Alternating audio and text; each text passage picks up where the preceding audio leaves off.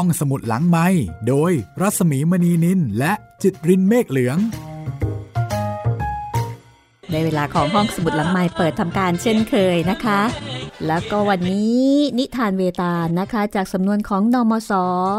มาถึงตอนที่ 11 นะคะ เป็นนิทานเรื่องที่ 6 ค่ะ ก็เป็นอีกครั้งหนึ่งนะคะ ที่พระวิกรมาทิตเนี่ยหลงกลเวตาล เอื้อนเอ่ยวาจาจนได้นะคะทำให้เบตาลก็ลอยกลับไปอยู่ที่ต้นอโศก พระราชาก็ต้องปีนขึ้นไปปลดลงมาใส่ย่าม แต่พอกำลังจะเดินกลับเจ้าเวตาลก็เล่านิทานให้ฟังอีกแล้ว คราวนี้นิทานเรื่องที่ 6 จะเป็นนิทานเรื่องอะไร แต่ดิฉันคิดว่า เป็นนิทานที่หลายท่านคุ้นมากที่สุดเรื่องหนึ่งนะ ถึงแม้จะได้ฟังได้อ่านมาแล้วหลายรอบ แต่ก็ยังสนุกอยู่ดี อะ ลองฟังดูนะคะสำหรับนิทานเวตาลเรื่องที่ 6 ค่ะ ครั้นพระพิกรมาทิตเสด็จกลับถึงต้นอโศกกระทรงปีนขึ้นไป แล้วก็ปลดเวตาลลงมามัดลงย่ามตามเคยค่ะ แล้วก็ทรงพาพระราชบุตรออกเดินไป เดินไปได้นิดนึง เวตาลก็เอาอีกแล้ว เล่าเรื่องที่บอกว่าเป็นเรื่องจริงอีกเรื่องหนึ่งดังนี้ค่ะ เนื้อฝั่งอันงามแห่งแม่น้ำยมุนา มีกรุงชื่อธรรมสถน ในกรุงธรรมสถน มีพราหมณ์คนหนึ่งชื่อว่าเกศวะ เป็นคนมีบุญว่าอย่างนั้นนะคะ ปกติแล้วเนี่ย จะทำตะบะแล้วก็บูชายันณฝั่งแม่น้ำเทวรูปที่ใช้บูชาก็ปั้นเองด้วยดินเหนียว พราหมณ์ผู้นี้เป็นผู้ที่มีความรู้เมื่ออายุมากค่ะ เมื่อตอนที่ยังเด็กเป็นคนที่ขี้เกียจพูดง่าย ๆ ใช้เวลาในการเที่ยวเตรมัวเมา แล้วก็มีเหตุให้บิดามารดาต้องร้อนใจอยู่บ่อยๆ คือเป็นเด็กเกพูดง่าย ๆ วันหนึ่ง เกสวะกระทำผิดให้เป็นเครื่องขุนเคืองใจบิดามารดาเรื่องใหญ่เลยทีเดียวนะคะ มารดาก็เลยติเตียน อย่างรุนแรง เรื่องอะไรก็ไม่รู้ล่ะ เกสวะแค้นใจค่ะ โดนแม่ดุหนีออกจากบ้าน แล้วก็ไปเจอต้นไม้ใหญ่ต้นหนึ่ง ขึ้นไปซ่อนตัวอยู่บนต้นไม้ใหญ่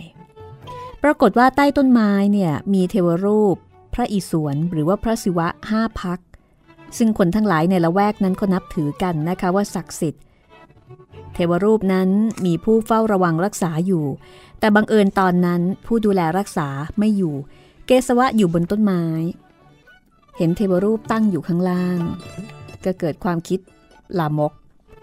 คือเกิดคึกขนองขึ้นมานะคะ ก็เลยถ่ายปัสสาวะชีรถลงมาบนเทวรูปค่ะ แล้วก็ลงจากต้นไม้ผลักเทวรูปกลิ้งตกลงไปในสระซึ่งอยู่ข้างๆ คือเล่นพิเรนนะคะ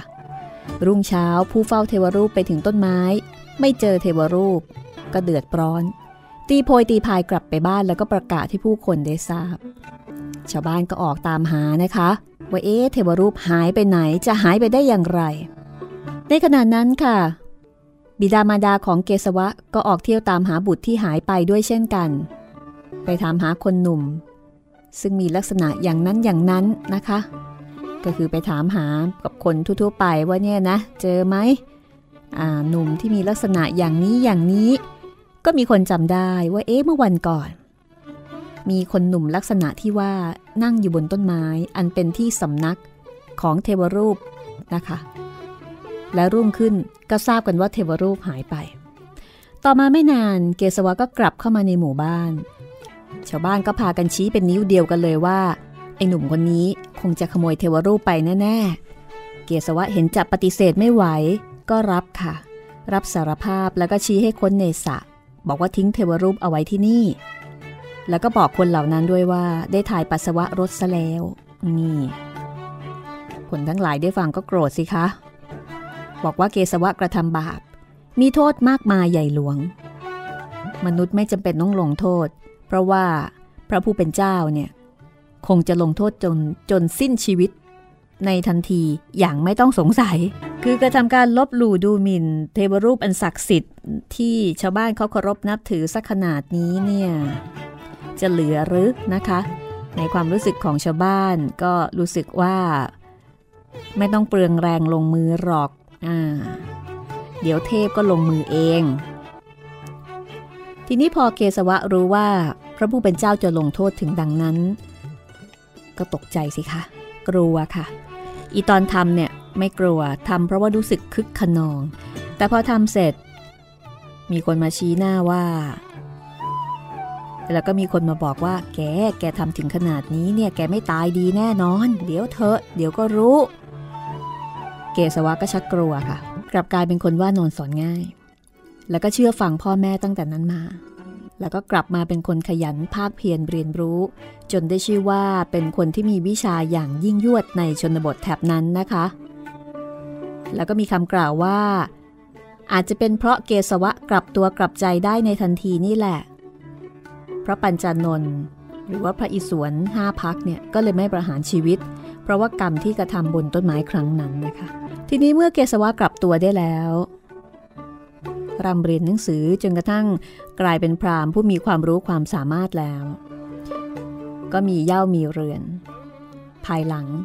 มีลูกสาวคนหนึ่งชื่อว่ามัทุมาลตี เป็นหญิงที่งามเหลือเกินนะคะ งามถึงขนาดที่มีคนตั้งคำถามว่า เทวดาไปได้สิ่งใดมาจากไหน ถึงปั้นหน้าคนได้งามถึงขนาดนี้ ไปแบ่งเอาภาคอันงามที่สุดในพระจันทร์มาหรือ นางมัทุมาลตีนี่เขาบอกว่ามีตา เหมือน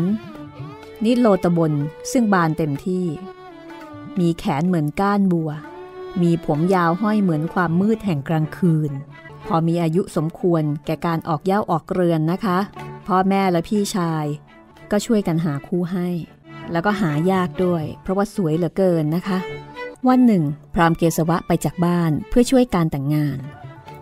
บุตรของพรามไปบ้านอุปชาเพื่อการศึกษา ในระหว่างที่พ่อแล้วก็ลูกชายไม่อยู่บ้าน ก็มีผู้ชายคนหนึ่ง มาที่บ้านของพรามเกสวะ นางพรามณีภริยาของเกสวะ เข้าใจว่าชายคนนี้เนี่ยจะเป็นคนที่มีคุณธรรมดีนะคะ คือพูดง่าย ๆ ว่าดูแล้วชอบ ดูเป็นคนดี หน้าตาก็ดี ก็เลยบอกยกลูกสาวให้ ฝ่ายพรามเกสวะ ออกจากบ้าน ไปพบพรามหนุ่มคนหนึ่งก็ชอบใจเหมือนกัน บอกยกลูกสาวให้เหมือนกันนะคะ ส่วนลูกชาย พี่ชายของนางมัทุมารตี ไปพบเพื่อนเรียนคนหนึ่ง ชอบใจอีกเหมือนกัน ก็ยกน้องสาวให้ เอาละสิ ต่างคนต่างไปยกให้นะคะ โดยไม่รู้กัน ถ้าเป็นสมัยนี้ก็คงจะยกหูกริ้งกลางกดมือถือส่งลงส่งไลน์มาถามกันได้ เรื่องก็เลยยุ่งนะคะ ไม่ได้ถามกัน ทีนี้พรามเกสวะแล้วก็บุตรชาย ก็พาชายหนุ่มคนละคนมายังบ้านของตน พอมาถึงก็พบชายหนุ่มอีกคนหนึ่ง ซึ่งนางพรามณียกลูกสาวให้ ทีนี้ก็ตัดสินใจลำบากสิคะ ชายหนุ่มทั้งสามคนนั้น ก็เสมอกัน ในเรื่องของวิชาความรู้ในคุณความดี ในอายุ คือไม่ว่าจะเปรียบเทียบในด้านไหนๆเนี่ยก็ตัดสินไม่ได้เพราะว่าพอๆกัน เกิดปัญหายุ่งยากในทันทีนะคะ ชายทั้งสามต่างก็ร้องทุกข์ คนหนึ่งก็บอกว่า มาถึงก่อน คนหนึ่งก็บอกว่า พรามเกสวะ เป็นผู้ยกให้บีดาย่อมเป็นใหญ่ในครอบครัว อีกคนหนึ่งร้องทุกข์ว่ากระไร ไม่มีใครจำได้ ปรากฏแต่ว่าตัวเป็นคนที่ควรจะได้นางเท่านั้น คือแต่ละคนต่างก็มีเหตุผลว่าฉันนี่แหละควรจะได้ โดยรวมๆก็คือ ทั้งสามร้องขอความเป็นธรรม และความเป็นธรรมตามความเห็นของชายหนุ่มคนหนึ่งหนึ่งก็คือ ให้นางแก่ตัวนั่นเองฝ่ายพราหมณ์ผู้เป็นบิดานะคะ ก็รำพึงบอกว่า เจ้าสาวคนเดียว เจ้าหนุ่มสามคนเช่นนี้จะทำอย่างไรหนอ จะยกให้คนไหน จะไม่ยกให้สองคน คนไหนจึงจะถูกต้องตามธรรมนิยม เราผู้บิดามารดา และพี่ชายก็ให้คำตกลงแก่เขาทั้งสามแล้ว เหตุประหลาดเผอิญเป็นไปเช่นนี้ แล้วนี่เราจะทำอย่างไรดี พรามเกสวะก็อ้ำอึ้งอยู่เป็นนาน ไม่สามารถจะตกลงใจได้นะคะ ก็หารือกับภรรยา และก็หารือกับลูกชาย แต่ก็ไม่ได้ประโยชน์เราะว่าทั้งสองคนก็มึนตึบเหมือนกัน ไม่รู้ว่าจะทำอย่างไร ส่วนชายหนุ่มทั้งสามเมื่อบิดามารดาของนางมัทุมารตี ยังตัดสินไม่ได้นะคะ ว่าจะตัดสินกันอย่างไรดี ก็พากันนั่งจ้องดูหน้าของนางมัทุมารตีแบบไม่กระพริบนะคะ คือคงจะสวยมากจริงๆละ่ะ พระเกศวะก็ตรึกตรองอยู่ช้านาน นึกว่าเห็นช่องที่พอจะแก้ปัญหาได้ ในที่สุดก็เลยกล่าวแก่ชายหนุ่มทั้งสามบอกว่า เอาอย่างนี้ก็แล้วกัน ให้สำแดงความรู้ประชันกัน ใครยกเอาภาสิทธ์ซึ่งกวีผู้มีเกียรติแต่งไว้แต่โบราณ มากล่าวให้ดีกว่าคนอื่น คนนั้นละ่ะ จะได้รับรางวัลก็คือนางมัทุมารตีชายหนุ่มคนที่หนึ่งค่ะ กล่าวภาษิตของกวีโบราณ ซึ่งนมสผู้แปลนะคะ ได้ร้อยเรียง เป็นบทกวีเอาไว้อย่างนี้ค่ะ ชายหานเห็นได้เมื่อสงครามนั้นนอ ความซื่อส่อถนัดยามส่งนี่ เห็นมิตรคิดเห็นความจริงเมื่อทุกแล เมียสัตว์ชัดซื่อชี้ เมื่อไข้ไร้สิน อันนี้ก็ชัดเจนนะคะ จะเห็นความกล้าของผู้ชายในยามสงคราม จะเห็นความซื่อสัตย์ก็อีตอนใช้นี่นี่แหละเห็นมิตร เมื่อยามได้ทุกข์เห็นใจเมีย ตอนที่เจ็บไข้ได้ป่วย แล้วก็ยากจนใช่ไหมชายหนุ่มคนที่สองบ้างค่ะหญิงใดอยู่ในเย่าแห่งพ่อก็จริงอยู่แหละแต่มิฟังบังคับ มีกำชับใจตัว มัวแต่เที่ยวรื่นเริงเชิงสนุกทุกเบื้อง ปลดเปลื้องผ้าคลุมหน้าต่อหน้าชาย หลับราวตายแล้วมิวายง่วง ดื่มเหล้าล่วงลำคอ พอใจอยู่หากจากสามี สตรีนั้นปราศจากธรรมนำจิต ชอบประกอบด้วยใจบาปหยาบยิ่งจริงแล นี่ของชายคนที่สองนะคะ พอชายหนุ่มคนที่สามบอกว่า ใครจะไว้ใจอะไรตามใจเถิด แต่อย่าเกิดไว้ใจในสิ่งห้าหนึ่งอย่าไว้ใจในทะเลทุกเวลาสองสัตว์เขี้ยวเล็บงาอย่าวางใจ สามผู้ถืออาวุธสุดจักร้ายสี่ผู้หญิงทั้งหลายอย่ากลใกล้ห้ามหากษัตริย์ทรงฉัดชัย ถ้าแม้นใครประมาทอาจตายเอ้ย อันนี้ก็ไม่ต้องแปลเลยนะคะ พรามเกสวะได้ฟังชายหนุ่มสามคนท่องภาษิตซึ่งกล่าวว่าเป็นของโบราณแหมก็ถูกใจทั้งหมดเลยนะคะ ตัดสินไม่ได้อีก ก็อ้ำอึ้งไป เก่งทั้งสามคน ถูกใจทั้งสามคน ในขณะที่กำลังอ้ำอึ้งอึกอัก ก็พอดีค่ะ มีงูพิษอยู่ตัวหนึ่งเลื้อยมา แล้วก็มาตัดปัญหาที่มีอยู่ในใจของพรามเกสวะนะคะเลื้อยมากัดนางมัทุรมาลตีตาย คนทั้งหกก็ร้องไห้ ตีโพยตีพาย พอได้สติ ก็วิ่งตามหมอแล้วก็แม่มด รวมทั้งคนฉลาดทั้งปวงที่ประกาศตัวว่า สามารถเรียกพิษงูออกมาจากร่างกายของผู้ถูกกัดได้ แต่คนเหล่านั้นเมื่อมาพบศพนางมัทุมาราตี ต่างคนต่างก็โอ้โห สันศีษะ บอกว่าไม่มีทางนะคะ คนหนึ่งกล่าวว่า คนที่ถูกงูกัดห้าข้ามหกข้ามแปดข้ามเก้าข้ามและสิบสี่ข้ามนั้น ตายไม่มีรอด อีกคนหนึ่งบอกว่าคนที่ถูกงูกัดวันเสาร์และวันอังคารต้องตายเสมอ คนที่สามบอกว่า คนที่ถูกงูกัดจะตายหรือไม่ก็แล้วแต่ว่าพระจันทร์สถิตราศีไหน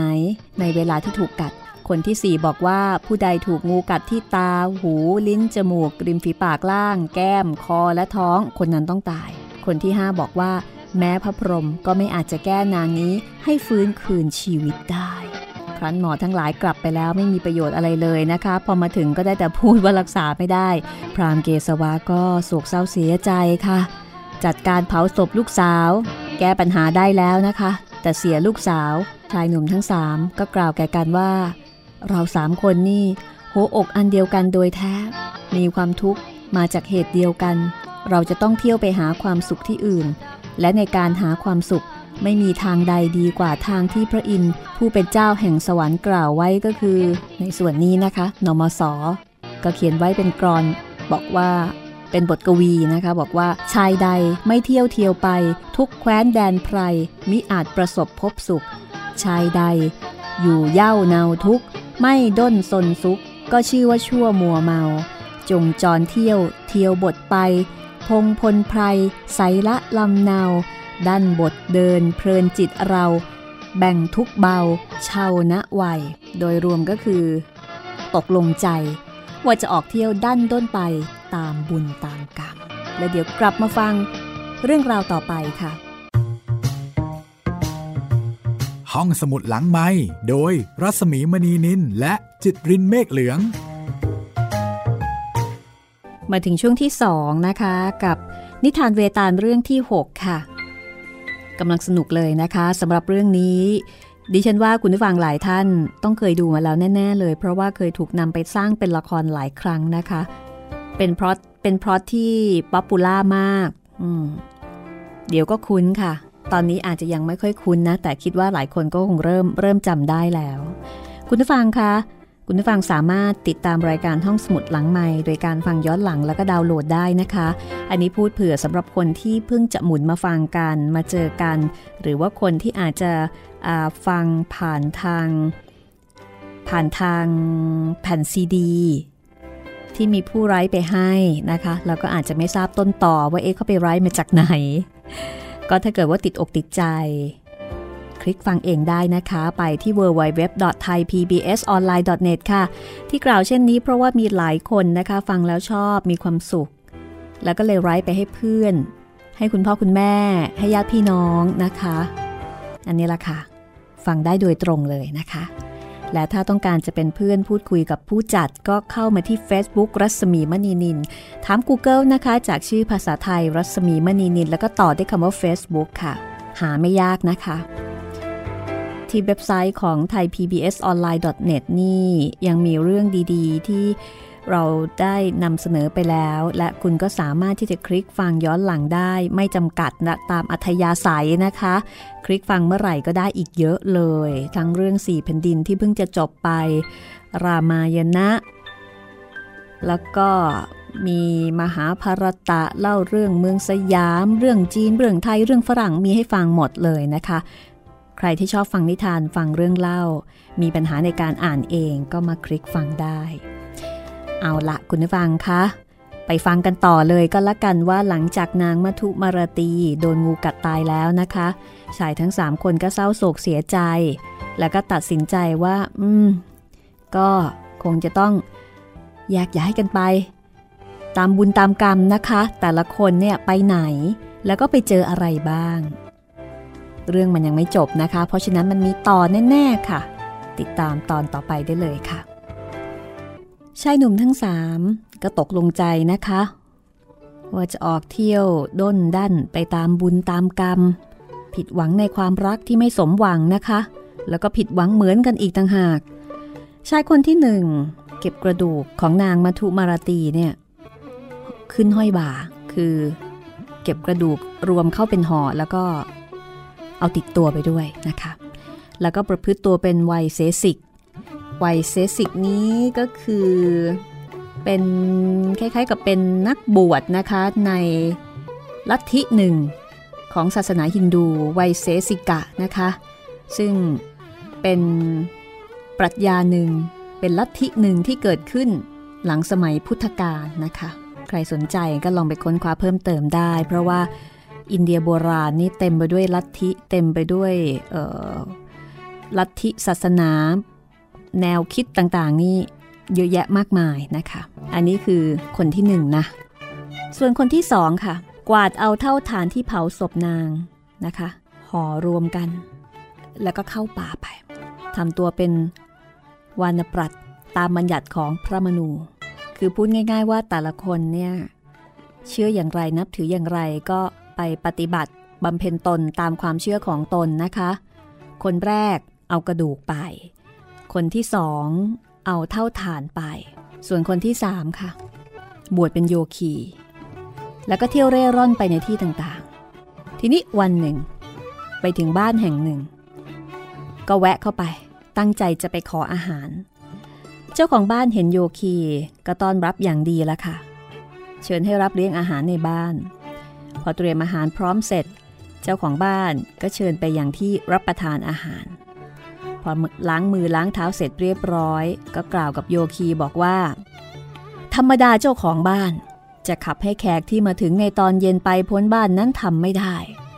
แขกมาถึง เพราะพระอาทิตย์ที่กลับจากเดินทางนั้นเป็นผู้ให้มา และแม้จะมาตามควรแก่ฤดู หรือไม่ควรก็ดี เจ้าของบ้าน จะให้เข้าพักอยู่ในบ้าน โดยที่มิเลี้ยงดูนั้นมิได้ข้าพเจ้าไม่อาจจะกินอาหารอันอร่อยได้ ก่อนที่จะให้แขกได้กินก่อน เพราะการเลี้ยงแขกให้อิ่มน้ำสำราญนั้น ย่อมนำทรัพย์นำเกียรตินำความมีอายุยืนมาสู่เจ้าของบ้าน และทั้งเตรียมที่ในสวรรค์ไว้ให้ด้วย เจ้าของบ้านกล่าวดังนี้ ภรรยาก็เอาอาหารนะคะ ออกมาเลี้ยงแขกก็คือโยคี มีข้าวแล้วก็ถั่วกับน้ำมันแล้วก็เครื่องเทศต่างๆ ตามภาษาอาหารแขกนะคะ ผสมหุงในหม้อเหนือไฟ ซึ่งใช้ฟืนอันสะอาด เขาพิถีพิถันกระทั่งฟืนเลยทีเดียว ครั้นเลี้ยงอาหารได้อย่างเรียกว่า โยคีเนี่ย กินได้ครึ่งหนึ่งยังไม่อิ่ม ภรรยาเจ้าของบ้าน ก็ยกอาหารมาเพิ่มเติม แต่ว่าทารกผู้เป็นบุตร ร้องไห้ด้วยเสียงอันดัง ก็ตามภาษาเด็กกระจองงอแง แล้วก็เข้ายึดชายผ้าของมารดาเอาไว้ นึกภาพออกใช่ไหมคะ เด็กเวลาที่งองแงจะหาแม่เนี่ยก็เข้ามาพัวพันนัวเนีย ไม่ยอมให้แม่ยกอาหารไปตั้ง แม่จะห้ามก็ไม่หยุดร้อง แล้วก็ยิ่งยื้อยุดฉุดกระชากผ้า แม่ขัดใจค่ะ วางเครื่องลง จับตัวลูกเนี่ย ซึ่งยังเป็นทารกอยู่เนี่ยนะคะ โยนเข้าไปในกองไฟ จนกระทั่งร่างไหม้เป็นจุนไป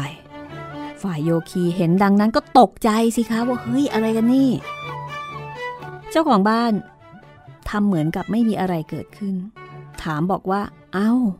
เหตุใดอาจารย์จึงไม่กินเหล้า จะกินลงไปได้ยังไงเนี่ย เจอภาพแบบนี้เจอเหตุการณ์แบบนี้นะคะ โยคีก็บอกว่า ข้าพเจ้าเป็นแขกมารับเลี้ยงของท่าน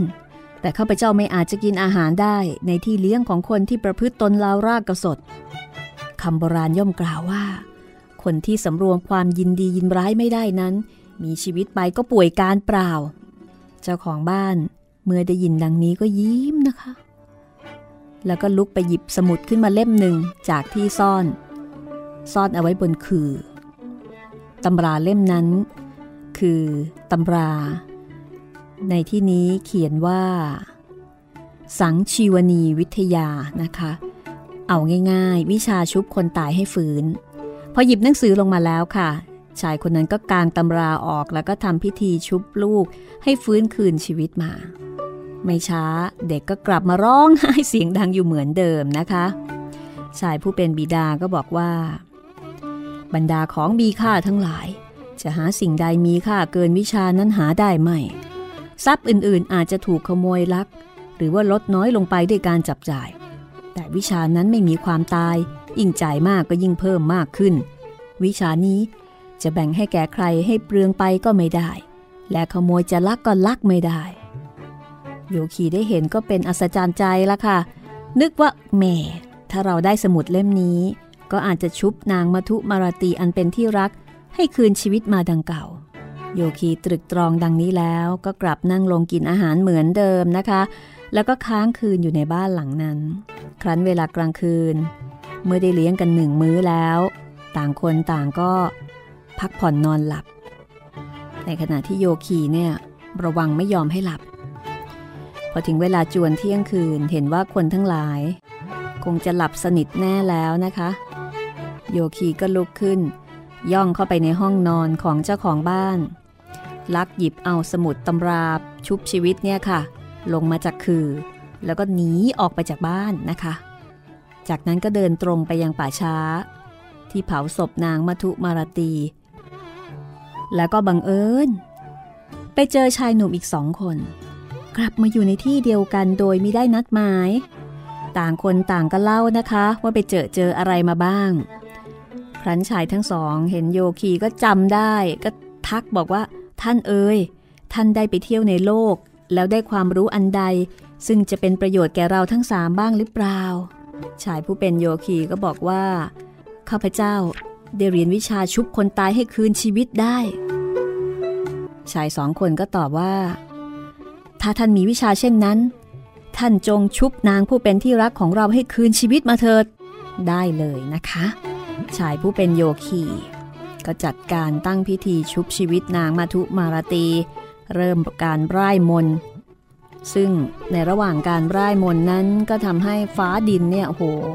เต็มไปด้วยสิ่งที่น่าหวาดเสียว มีพูดผีที่มีร่างกายนะคะ ปรากฏกายเต็มไปหมดเลยสำแดงอาการให้เห็นปรากฏต่างๆ มีเสียงหมาหอน เสียงนกฮูก แล้วก็สัตว์อื่นๆ ชายทั้งสาม ก็แทงตัวเองให้เลือดตก เป็นเครื่องบูชานางจันที แล้วก็กล่าวสรรเสริญว่า ข้าแต่พระแม่ ผู้เป็นเจ้าแห่งสากลโลก พระองค์เป็นผู้กระทำความสำเร็จให้เกิดตามความประสงค์ของชนทั้งหลาย ข้าพเจ้าขอถวายเลือดจากกายของข้าพเจ้า เป็นเครื่องบูชาของพระองค์ ขอพระองค์จงโปรดอนุกูลข้าพเจ้าด้วย ชายทั้งสามกล่าวแล้วนะคะ ก็เชือดเนื้อ เผาไฟบูชาอีกชั้นหนึ่ง แล้วก็กล่าวว่า ข้าแต่พระเทวี ขอพระองค์จงโปรดให้นางอันเป็นที่รักของข้าพเจ้า คืนชีวิตมาด้วยเถิด ขอพระองค์จงโปรดกรุณาข้าพเจ้า ตามส่วนแห่งความจงรัก ซึ่งเป็นเหตุให้ข้าพเจ้าถวายเนื้อของตนเป็นเครื่องบูชานั้นด้วยเถิดข้าพเจ้าขอถวายนมัสการพระองค์ด้วยความนับถือแท้จริงโอม เมื่อกล่าวสรรเสริญแล้วก็บูชานางจันทีด้วยเลือดเนื้อของตนดังนั้นแล้วนะคะ ชายทั้งสามก็ช่วยกันค่ะ รวมเอาอากระดูกแล้วก็ขี้เท่านะคะ ของนางมัทุมาราตี ซึ่งชายคนที่หนึ่งและชายคนที่สองเนี่ยเก็บรักษาเอาไว้ให้เป็นกองรวม เก็บเอามาเป็นกองเดียวกันนะทั้งกระดูกทั้งเท่าฐาน แล้วก็ชายคนที่สามซึ่งเป็นเจ้าของตำราเนี่ยก็ไล่มนต์ จนกระทั่งบังเกิดเป็นไอสีขาวพวยพุ่งขึ้นมาจากดิน เกิดเป็นรูปลอยอยู่ แล้วก็ดูดเอาเท่าฐาน แล้วก็กระดูก ซึ่งกองอยู่นั้นเข้าไปในรูป อีกครู่หนึ่งค่ะ ก็เกิดเป็นนางมัทุมาลตี คืนชีวิตมาอย่างเดิม นางก็ขอให้ชายทั้งสามพาไปส่งที่บ้าน เกิดมาเจอผู้ชายสามคนนะคะ ตกใจ พาไปส่งบ้านก่อนกันละกัน ฝ่ายชายทั้งสามเมื่อนางมัทุมาราตีฟื้นคืนชีวิตมาแล้วนะคะ จากที่เคยสามัคคีชุมนุมร่วมแรงร่วมใจคราวนี้เอาละสิกวิวาทแย่งชิงนาง ต่างคนต่างกล่าวว่า ตนควรจะได้นางเป็นภริยาโดยความชอบธรรมชายคนที่หนึ่งก็บอกว่า นางคืนชีวิตมาได้ เพราะกระดูกที่เขารักษาเอาไว้ ชายคนที่สองบอกว่าไม่ใช่ เพราะเท่าทานตั้งหาก ชายคนที่สามหัวเราะเยาะคนทั้งสองว่า กระดูกและเท่าฐานนี่ไม่ได้มีความหมายอะไรเลย ถ้าไม่มีพิธีและร่ายมนตามตำรานะคะ คือถ้าเกิดว่าปราศจากตำราชุบชีวิตคนตายที่เขาได้เรียนรู้มาเอ๊ะไม่ใช่สิ ที่เขาไปขโมยมาเนี่ยจะมีชีวิตอย่างไรได้ชายทั้งสามก็ทุ่มเถียงกัน ไม่มีใครยอมใครละค่ะ ก็พากันไปหาบัณฑิตผู้เปลืองปราดให้ช่วยตัดสินก็ไม่มีใครตัดสินได้ คือมันก็น่าคิดนะคะ คนที่สามก็บอกว่าเขาเนี่ยควรจะได้ เพราะว่าตำรานี้เป็นสิ่งสำคัญที่สุด ถ้าไม่มีตำราชุบชีวิตไหนเลย จะฟื้นคืนชีวิตมาได้ แต่ชายคนที่หนึ่งก็บอกว่าถ้าไม่มีเท่าฐานต่อให้มีตำรา ก็ไม่ได้อีกเหมือนกัน ชายคนที่สองก็บอกว่า ถ้าไม่มีเท่าฐานก็ไม่ได้อีกอตัดสินลำบากนะคะ ในขณะนั้นค่ะ คือเล่ามาถึงตอนนี้นะคะ พระวิกรมาทิตเนี่ยเอ่ออขออภัยอย่างนี้ก่อน คือชายทั้งสามเนี่ยไปหาพระราชาด้วย ซึ่งเวตาลก็บอกว่า ใครบ้าง นึกว่าจะได้ปัญญาจากพระราชา ใครบ้าง ไปหาพระราชา ในขณะที่ต้องการพบผู้เฉลียวฉลาด ส่วนตัวข้าพเจ้าเวตาลนี้พี่สวงว่าพระองค์ผู้ทรงนามวิกรมาทิตเป็นพระราชาผู้ประกอบด้วยปัญญายิ่งมหากษัตริย์ทั้งปวง พระองค์จะตัดสินได้บ้างกระมังว่า นางนั้นควรเป็นของชายคนไหนโดยทางที่ชอบ คือ เวตาลนี่ก็ชอบเน็บแนมพระราชานะคะ ครั้งนี้ ก็เน็บแนมพระราชาอีกแล้ว พระวิกรมาทิตก็กำลังขุนพระไทย กับการที่เวตาลเนี่ยกล่าวดูหมิ่นปัญญาพระราชาทั้งปวงนะคะ ทีนี้พอเวตาลทูลให้ตัดสิน ก็เลยตัดออกมาว่า เองมันโง่ไม่รู้จักอะไร ชายคนที่สองสิ ควรจะได้นางเป็นภรรยา เวตาลก็ถามต่อว่า เพราะเหตุใดจึงทรงตัดสินอย่างนั้น พระวิกรมาทิตก็บอกว่า เพราะเขาเป็นผู้เก็บเท่าฐานไว้ยังไง เวตาลก็เถียงว่า ถ้าชายคนที่หนึ่งไม่ได้เก็บกระดูกเอาไว้บริบูรณ์ นางจะคืนชีวิตมาอย่างไรได้ และถ้าคนที่สามไม่ได้เรียนวิชาสัมชีวนีรู้ร่ายมน และตั้งพิธีถูกต้องตามตำรา การชุบนางก็ไม่อาจจะกระทำได้ ชายคนที่สองเก็บไว้แต่เพียงเท่าทาน จะได้เปรียบชายสองคนอย่างไรไม่เห็นเหตุ และพระราชปัญญาลึกล้ำเห็นจะทรงอธิบายได้ดอกกระมัง ระราชาก็ทรงตวาดว่า เอ็งนี่มันโง่ได้อย่างดื้อด้วย ชายคนที่หนึ่งนั้น เก็บกระดูกของนางรักษาไว้ จึงอยู่ในตำแหน่งเสมอลูก ไม่ควรจะได้นางเป็นภรรยา ชายคนที่สามได้ชุบนางให้คืนชีวิต คือให้ชีวิตแก่นาง จึงอยู่ในตำแหน่งบิดา ไม่ควรจะได้นางเป็นภรรยาเช่นกัน ส่วนชายคนที่สองนั้น เป็นแต่เพียงเก็บเท่าฐานเอาไว้ จึงควรจะได้เป็นผัวนาง คำอธิบายเช่นนี้ จะทะลุความโง่ของเองเข้าไปทำให้เองเข้าใจอะไรได้บ้างหรือยัง เมตาลบอกว่า ความโง่ของข้าพเจ้า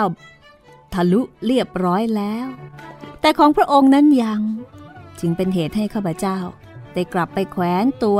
อยู่ยังต้นอโศกณบัดนี้ ครั้นแล้ว เวตาลก็หัวเราะก้องฟ้า แล้วก็ลอยกลับไปยังต้นอโศก พระวิกรมาทิตกับพระราชบุตร ก็เสด็จกลับไปยังต้นอโศก พระราชาทรงปีนขึ้นไปปลดเวตาลลงมาใส่ย่ามนะคะ แล้วก็ลำพึงลำพัน บอกว่า ถ้าเรานั่งลงแล้วก็วางไอ้ตัวนี้ไว้กับดิน ให้มันพูดไปจนกระทั่งสิ้นฤทธิ์ของมัน บางทีจะสำเร็จได้ เพราะว่าเมื่อเราเดินพรางคิดพราง คงจะเหนื่อยเกินไป ก็เลยทำให้เสียทีมันร่ำไป ทรงคิดดังนี้ ก็เอาย่ามวางลงยังพื้นดินส่งนั่งลงข้างๆ แล้วก็เอาเชือกผูกย่าม ล่ามกับผ้ารัสเอลอย่างแน่นหนา แล้วก็รับสั่งให้พระราชบุตรทำอย่างเดียวกัน เวตาลรู้ดังนั้นก็ร้องทุกข์บอกว่า ผิดระเบียบนะคะไม่ได้ พระราชาก็ทรงตอบว่า สัญญาไม่ได้กล่าวนี่ว่าให้เดินหรือให้นั่ง เวตาลก็สาบานบอกว่าจะไม่อ้าปากพูดอะไรอีกเลย จนคำเดียว แต่ในไม่ช้า เวตาลก็อดไม่ได้ เอ่ยเล่าเรื่องขึ้นอีกเรื่องหนึ่ง ซึ่งก็กล่าวว่าเป็นเรื่องจริงตามเคยข่าวหน้าจะเป็นนิทานเวตาลเรื่องที่7นะคะ เรื่องของเมืองเมืองหนึ่ง ที่ชื่อว่า กุศมาวดี เรื่องของพระราชาที่ทรงนามว่าเท้าสุพิจาร และพระราชธิดา ที่งามกว่าคนทั้งหลายอีกแล้ว ชื่อนางจันประภา ห้องสมุดหลังไม้โดยรัศมีมณีนินและจิตรินเมฆเหลือง